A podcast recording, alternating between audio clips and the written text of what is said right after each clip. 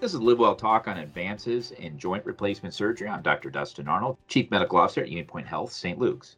Joining me today on the podcast for first time on the show is Dr. Omar Akhtar, an orthopedic surgeon with uh, Physicians Clinic of Iowa and St. Luke's Hospital. We'll talk more about the need for joint replacement surgery, new technology that's facilitating successful joint uh, replacement surgery, as well as what to expect post surgery recovery.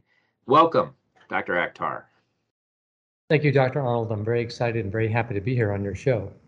Oh, I'm I'm excited about this too because I think there's a lot going on here that, uh, as I as we chatted briefly before the podcast, people don't appreciate uh, that that uh, the uh, the technology that's advancing uh, in uh, orthopedics, and so I, I want to talk about that today. But I also want to cover just some basic, frequently asked questions that listeners might have about having their joint replaced.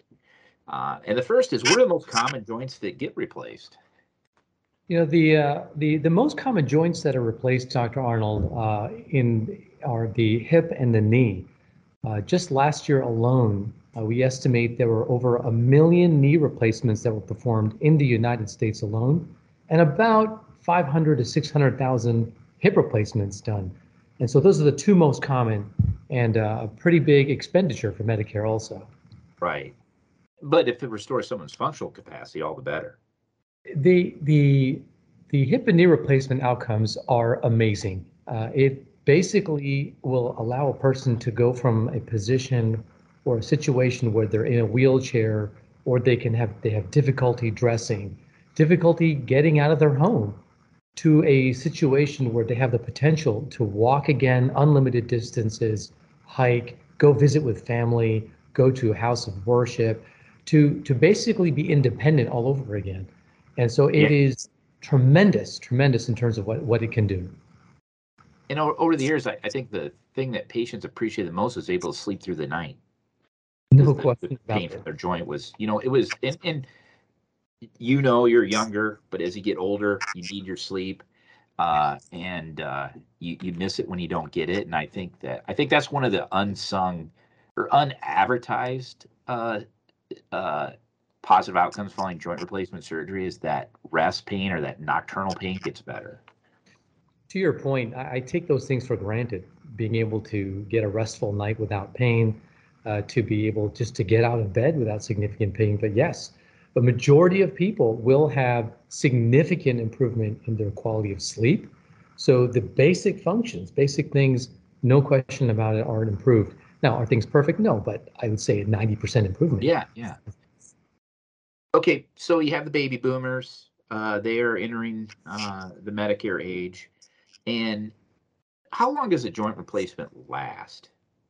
You know, uh, you know, Dr. Arnold, you mentioned you know, the Medicare age. It, it, actually, we're seeing not only is it the population hitting 65 and above that are uh, needing these joint replacements, it's even younger folks. A lot of my patients will say, Isn't this for old people, quote unquote? Or am I too young for this?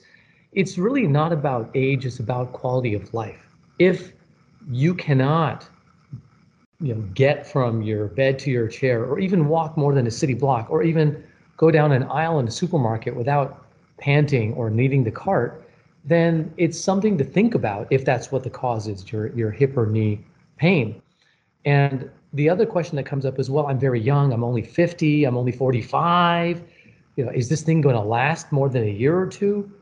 But the good news is modern joint replacements, hip and knee replacements, if performed appropriately in the right person, I would I tell my patients a, a well-performed hip replacement will last 90% chance, 90 to 95% chance it'll last at least 20 years. And then if it needs to be redone, usually it's a minor little change, like a you're changing the brake pad in a car, you change the bearing surface.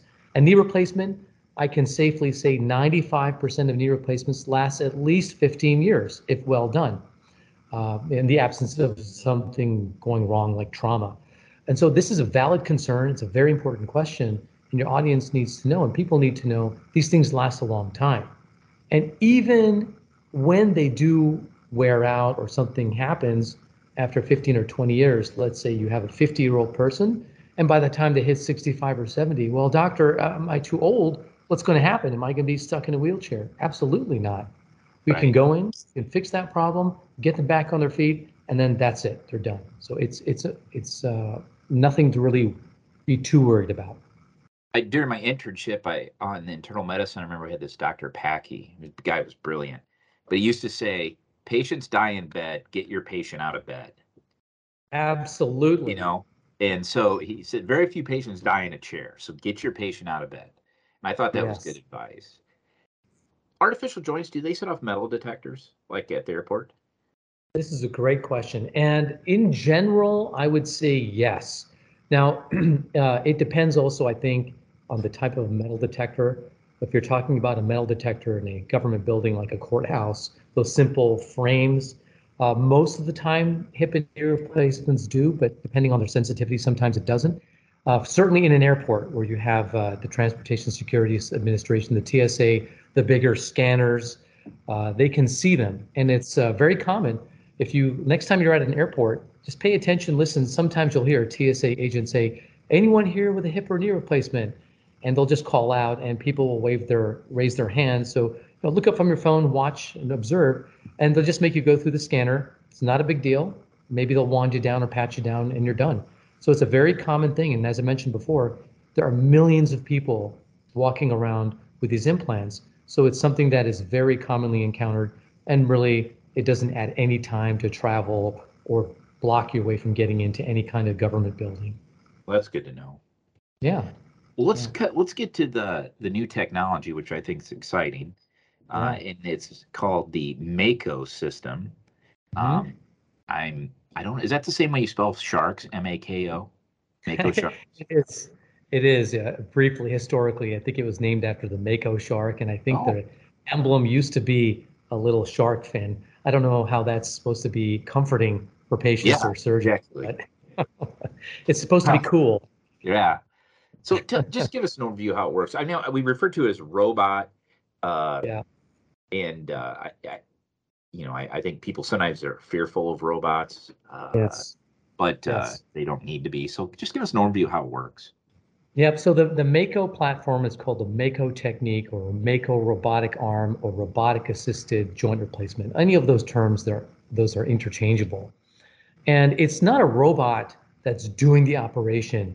You know, you may think of you're watching a car factory where you see these modern Right. Uh, factories where you have these robotic arms coming in and doing the welding and moving the parts, whereas historically you'd had people on the uh, on the line building those cars. It's not like that. What the Mako technology is, it's a it's a very smart tool.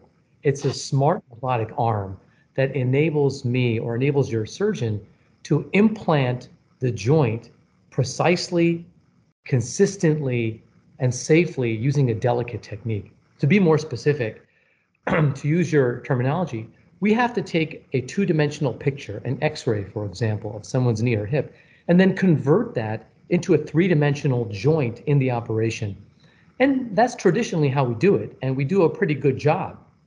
But what if we can take a three-dimensional picture, which is a scan of the person's joint, which is what we do before surgery, and then on the computer, on a laptop or a desktop, I can manipulate that three-dimensional joint and rotate it, move it around, kind of virtually, and then I can decide how much of the arthritis to trim away, how the implant goes in, and it needs to go in with very specific angles and numbers.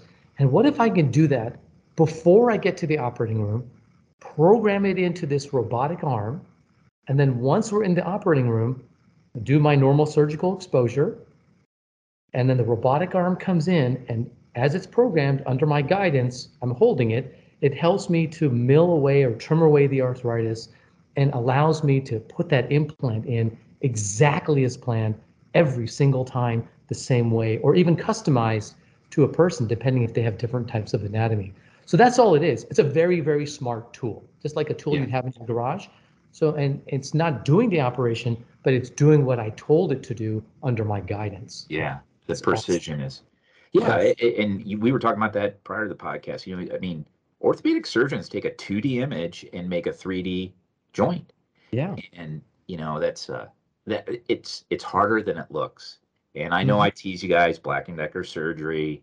uh, you know, uh, you know uh, that certainly Uh, but I, I, only jest you because I have uh, certainly a lot of respect for uh, your you and your colleagues' skills. Um, so, what are the, you, the precision um, that yes. that the Mako brings? How does that benefit the patient? That's a great question, Dr. Arnold, because a lot of people ask, "What's the big deal? You know, this is just a smart tool. I mean, how is this really changing anything?"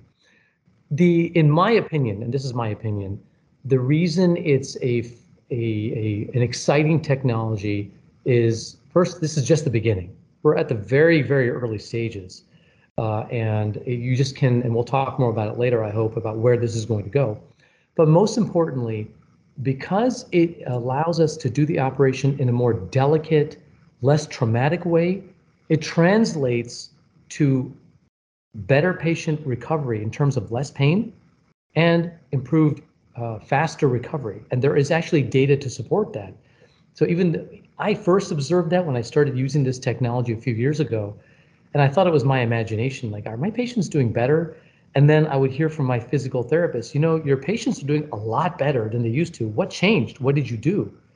And I thought maybe that's a little anecdotal. And then papers started to come out where it is true. Using this platform and this technique, it's less traumatic, more precise. And the reason that is, is we don't need to do as much dissection. I know it's a scary word, or as much exposure to the joint. It's not as traumatic. And when you're not stretching things and pulling and pushing as much, it's easier and delicate, more delicate on the patient. The tissues heal better. The person feels better. They require less pain medication, and they're up walking sooner. So that's the, the for the patient standpoint. That is awesome and is consistently true, in my opinion, from what I've seen. Interesting. I've I would uh, been in practice 25 years, and I would uh, when back in the day when did, did saw patients and would do pre-ops for uh, orthopedic surgery. I would always tell them, I said, look, the this the surgery is kind of the easy part. It's you participating in physical therapy afterwards, which will determine your success. Um, and I think sometimes patients underestimate that Yes. Uh, so I always try to prep them and say, you know, you're going to do fine through the surgery, you know, and you you'll get home. But if boy, if you don't participate in physical therapy, it's all for naught because that is so important.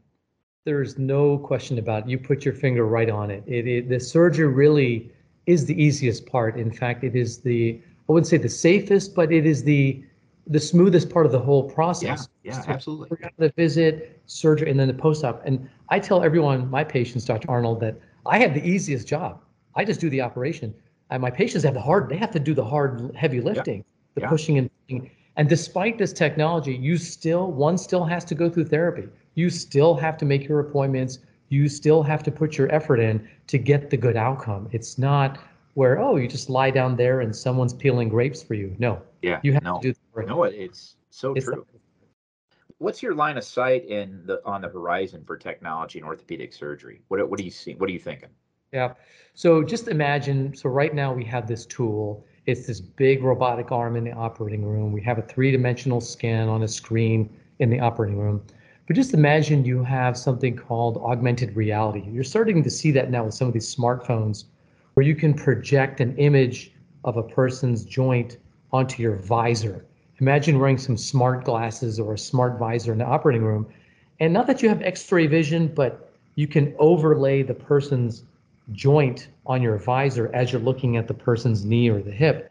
And not only that, you can start to see the angles and where that the tools should go to trim away the arthritis or the diseased parts of the joint and how the new part should go in. And not only that, what if you have sensors you can attach to the patient's body while you're operating and you can see in real time the amount of trauma or stress you're applying and adjust your surgical technique to really optimize to make a person come out of it more comfortable with less inflammation, less trauma. So it, this is just the beginning. It, it yeah. just I think the possibilities, Dr. Arnold, are endless. I, I, there are people far smarter than me that are coming up with cool things down the line, and I, I think it's just it's just going to be exciting. Yeah, I, I just in in my career, the things that I've seen change um, yeah. is a lot, and uh, you know, young young surgeons like yourself are going to see even more. Well, every every guest on the show, almost every, I guess, gets to ask the question, why did you choose to be whatever specialty you are? And for you to be an orthopedic surgeon, tell us how you got there. What what why did you choose orthopedics? Well, you know, Dr. Arnold, it was a long path. I won't get into it, but uh, I, I, have a couple of engineering degrees, and I was an actually engineer before I started uh, my medical career. So you drove trains? yes, exactly. Okay, all right. the Amtrak train from LA to San Francisco, right? Yeah. Okay. Well, I'm impressed.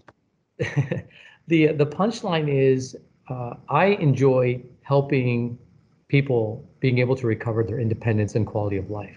To go from being in constant pain or in a wheelchair or like you said can't sleep at night because of this joint that's waking you up to be able to get up and walk take care of your family go to work uh, if you're retired enjoy your your retirement that is such a joyful thing to do to see and to be able to do that again and again it's it's rewarding and it's it's addicting so that is the reason is to be able to really make a concrete tangible difference pretty quickly yeah, I think you know the the internal medicine specialties.